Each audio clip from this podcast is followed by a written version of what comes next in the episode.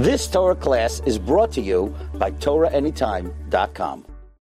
When a person comes to say bracha, he needs to have the things that he's enjoying and benefiting from ready in front of him right away to enjoy. For example, if it's a bottle of water, he needs to open before he says the bracha. If he wants to drink from a cup, he would pour first and then say the bracha when the cup is right in front of him.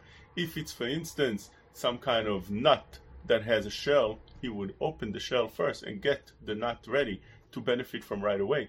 If it's a package of something that he needs to open, he'll open that first and then say the bracha. If he didn't do so, the bracha is still valid and he could still benefit from it. But lechatchila, the correct way is to do as I explained.